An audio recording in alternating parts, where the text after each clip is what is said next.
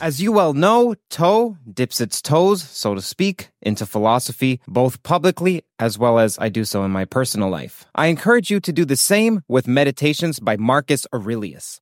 Nearly 2,000 years after it was written, this guide to personal growth remains eminently relevant for anyone seeking to lead a meaningful life. Meditations isn't your average self help book. In fact, it was the emperor's personal journal, and this makes it useful not only as a form of propositional knowledge, but to aid perspectival knowledge, something that John Vervaeke talks about as exigent, though missing in our culture. We sit in this improbable, even preposterous position of having the opportunity to peer into one of the deepest, soul searching, thoughtful, private questions, internal struggles that the once leader of the world thought about in his moments alone like, man, I would love to interview him if Marcus were a guest on Toe. Maybe he would be a fan of the CTMU. Maybe he would be a Kastrup sympathizer. I'll leave that up to you. Dive into the philosophies of Marcus Aurelius today with the book that Ryan Holiday said is the greatest book ever written. Meditations is available from Penguin Random House at prh.com slash meditations.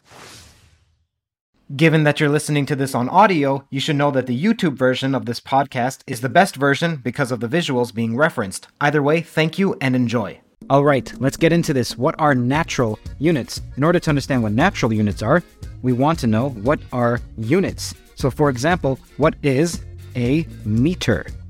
Or, if you're being Canadian, a meter. I'm based in Toronto, if that wasn't clear already.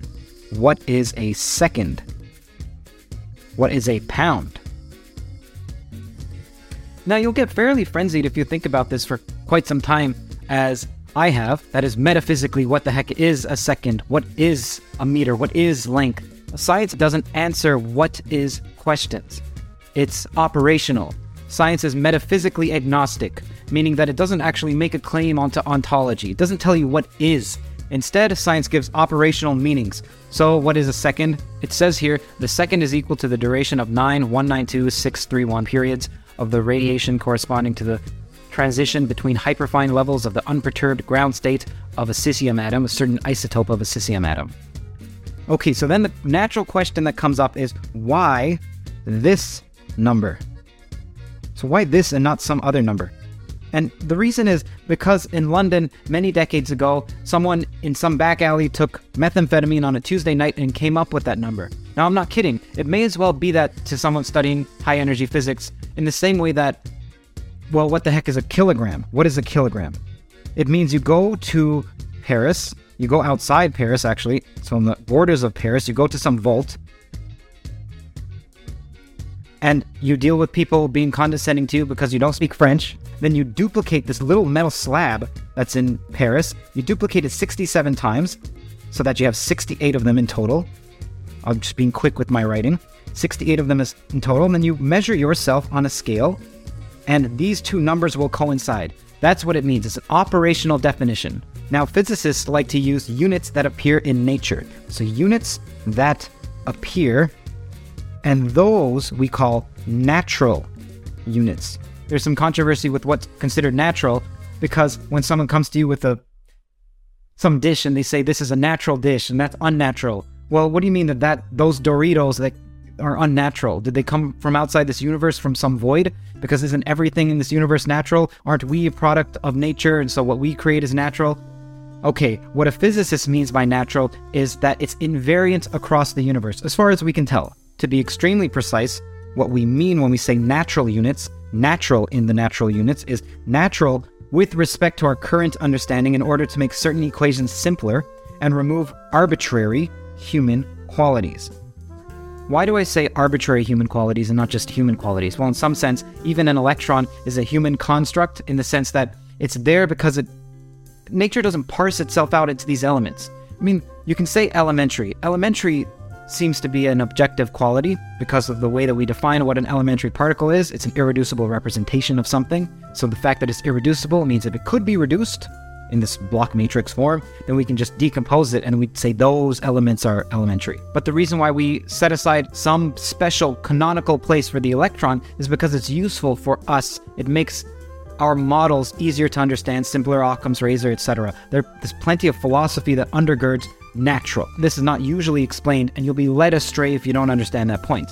Now, here's another point that's ordinarily not explained observables have no units, they're dimensionless. Let's say slash ratios. Okay, now what's meant by that? Again, when you say that you weigh 68 kilograms, it means you take 68 of some other reference quantity, some other reference object, and then you stack 68 of them and then, then you get yourself. It's actually 68. It's not 68 kilograms per se. You can also think of this in another way. If you wanted to speak to aliens, which by the way is another topic on this channel, not speaking to aliens per se, but UFOs, then it would be foolish to say I weigh 68 of some product from France. Now you can reverse this and imagine an alien is speaking to you and you say, Well, how much does your craft weigh? And they say, Oh, it weighs four garbars. And then you're like, What the heck is a garbar? Then they say, Well, that's how much liquid we release from our bore bins every two farkles. It doesn't provide much information. So instead, we do what you see colloquially, which is C equals H bar equals 1. Okay, let's get to some myths about natural units before exploring exactly what that means. So, firstly, one of the myths is that we just simply set C to equal 1 to equal H bar. This is a meaningless statement as it's written. And the reason is it doesn't, they can't equal 1. It means we're now using the speed of light and H bar as a reference for some other quantity that we're trying to develop. If you're confused about this now, then that means you're thinking about this correctly because it's not ordinarily explained, it's left ambiguous. Let's look at this. Let's imagine what is the speed of, let's say, some car on the highway? So the speed of a car on a highway equals, we would say, 100 kilometers per hour. These are the units. And that's the magnitude with respect to those units. So if I wanted to say, what is the speed? Sorry, that's already speed. What is the speed of light? What we mean is 299 seven, nine, two, four, five, eight. Again, it's one of those numbers you try to show how clever you are when you're a child by memorizing meters per second. Hear that sound? That's the sweet sound of success with Shopify. Shopify is the all encompassing commerce platform that's with you from the first flicker of an idea to the moment you realize you're running a global enterprise. Whether it's handcrafted jewelry or high tech gadgets, Shopify supports you at every point of sale, both online and in person. They streamline the process with the internet's best converting checkout, making it 36% more effective than other leading platforms. There's also something called Shopify Magic, your AI powered assistant that's like an all star team member working tirelessly behind the scenes. What I find fascinating about Shopify is how it scales with your ambition. No matter how big you want to grow, Shopify gives you everything you need to take control and take your business to the next level. Join the ranks of businesses in 175 countries that have made Shopify the backbone of their commerce. Shopify, by the way, powers 10% of all e commerce in the United States, including huge names like Allbirds, Rothy's, and Brooklinen. If you ever need help, their award winning support is like having a mentor that's just a click away. Now, are you ready to start your own success story? Sign up for a $1 per month trial period at shopify.com slash theories, all lowercase. Go to shopify.com slash theories now to grow your business no matter what stage you're in. Shopify.com slash theories. Razor blades are like diving boards. The longer the board, the more the wobble, the more the wobble, the more nicks, cuts, scrapes. A bad shave isn't a blade problem, it's an extension problem. Henson is a family owned aerospace parts manufacturer that's made parts for the International Space Station and the Mars rover. Now they're bringing that precision engineering to your shaving experience. By using aerospace grade CNC machines, Henson makes razors that extend less than the thickness of a human hair. The razor also has built in channels that evacuates hair and cream, which make clogging virtually impossible. Henson Shaving wants to produce the best razors, not the best razor business. So that means no plastics, no subscriptions, no proprietary blades, and no planned obsolescence. It's also extremely affordable. The Henson razor works with the standard dual edge blades that give you that old school shave with the benefits of this new school tech. It's time to say no to subscriptions and yes to a razor that'll last you a lifetime. Visit hensonshaving.com slash everything. If you use that code, you'll get two years worth of blades for free. Just make sure to add them to the cart. Plus 100 free blades when you head to H E N S O N S H A V I N G dot com slash everything and use the code everything. Now, look, this is actually what C is. C refers to all of this. C doesn't just refer to the magnitude, C refers to the entirety of it, including the units. So when someone says C equals 1, C equals 1, what they actually mean is that we are now using units where we've taken that 299792458 meters per second and we've placed it in here. So we've taken this guy and we've placed it in here. See, all of this is not ordinarily explained, and it's because as an undergraduate, you're especially used to writing with reference to a coordinate basis, which is why I said try to do everything you can coordinate free. If you have an instructor, you're lucky enough to have an instructor, you always ask, how can you represent these equations coordinate free? Another way of thinking about this is that you, we have graphs in physics and math constantly plot, and those etchings are akin to choosing a unit. The fact that we put lines with etchings means we've chosen a coordinate. So these etchings outward are implicitly a choice of coordinates. But nature, but if you look again, like I mentioned, there's no detector that can detect the coordinates. Much like if you take a picture with your phone and you then look at it on the screen and you zoom in, you see pixels. The pixels are an artifact of you taking a picture and trying to manipulate it in some manner. The world itself is not pixelated, unless you're to believe Thomas Campbell or Donald Hoffman. Another reason to think coordinate free is you'll start to construct constructions that actually depend on your coordinates when they in fact don't in nature, and then you'll wonder why are you're getting an incorrect answer. So, for example, in physics and so on, we often use, let's say, this, and then we represent it in some symmetry. This is how theoretical physicists generally reference matrices.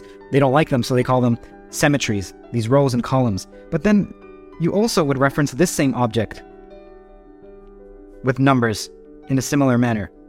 However, they transform completely differently. So one is an endomorphism, and then the other is a two form or a bilinear form, and they transform completely differently, and which is why you have transpose, which is it's not an ill-defined object, but it's a strangely defined object. The inverse of a matrix is more copacetic, but the transpose is a strange one. So this one is a two form, a bilinear form, the metric in the with in the Einstein equations, is a two form, is a bilinear form. And also the determinants of uh, endomorphism is a completely different object, it's invariant, compared to the determinants of a two form or a bilinear form. And then as you start to understand this coordinate free, you'll realize that there's a special place in hell for the person who developed the transpose. It's an unwieldy object. Another one that will confuse you if you think in terms of coordinates is that the wave function, you ordinarily think of the wave function as going from some RD or some subset of RD to to the complex numbers, but actually this guy is a section on a C line bundle. And you need to understand bundles in order to understand it coordinate free so that you can do not only polar coordinates and you wonder why the heck does the derivative change? Well, that makes sense when you understand it in terms of a principal bundle and then the associated bundle, but also in terms of no longer staying in RD. What if you want to move to a curved space? For quantum mechanics. What if you want to do quantum mechanics on a curved space? This is why one should try their best to understand what the heck is going on without reference to coordinates and then go to coordinates when you're actually making a calculation. That's why this is a myth. We just simply set c to equal 1 to equal h bar. By the way, what is h bar? Well, that's a bit more abstract. You don't need to understand that for the sake of this video. But this is an ill defined equation. There's actually a caveat here that will come into play later. Another way of thinking about it is imagine you have one USD, one US dollar. Sometimes you would say it equals 127 yen. It doesn't actually equal 127 yen, otherwise, when you have a US dollar, it would just be 127 yen. What it means is that there's something called value or some monetary equivalent. That's another way of thinking about it conversion. What it means is that you go here with some mapping, let's say m, and then here with some mapping that's, that's called, let's say, m prime. What it means is that you do, let's say, m prime inverse. See, we have to make all these constructions now. And then that's after you've already done m. So you've gone from here and then you go back up there. They're not the same. So another way of thinking about this is imagine you want to change lengths. Instead of using meters, because you think meters are strange for some reason, you want to measure everyone in terms of Lady Gaga. So you have Lady Gaga here, which I'm going to call LG. So then let's say we want to measure someone else. Let's say some let's say Goku. So what is Goku? Goku equals maybe one and a half Lady Gagas in length. So you take half of Lady Gaga and you stack that again on Lady Gaga and you get a Goku in terms of length. How about Tony Robbins? Well, that's, let's say, two Lady Gagas. Now, what we're doing here is we're saying I'm going to make all my future length measurements in terms of Lady Gaga, for whatever reason. In the same way that, generally speaking, prices can be made in reference to the US dollar, and then you do some conversion to find out its equivalent monetary value in some other currency.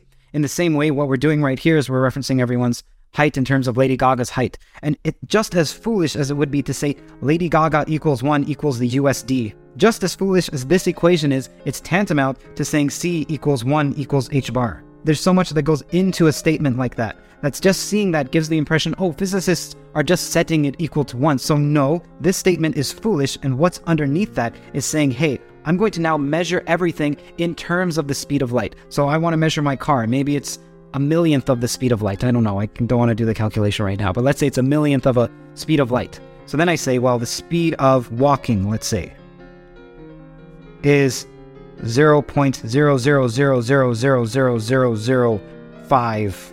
I'm making this up. Of these speed of light units. That's what it means. Okay, so this is all, including, by the way, this right here. This is all foolish.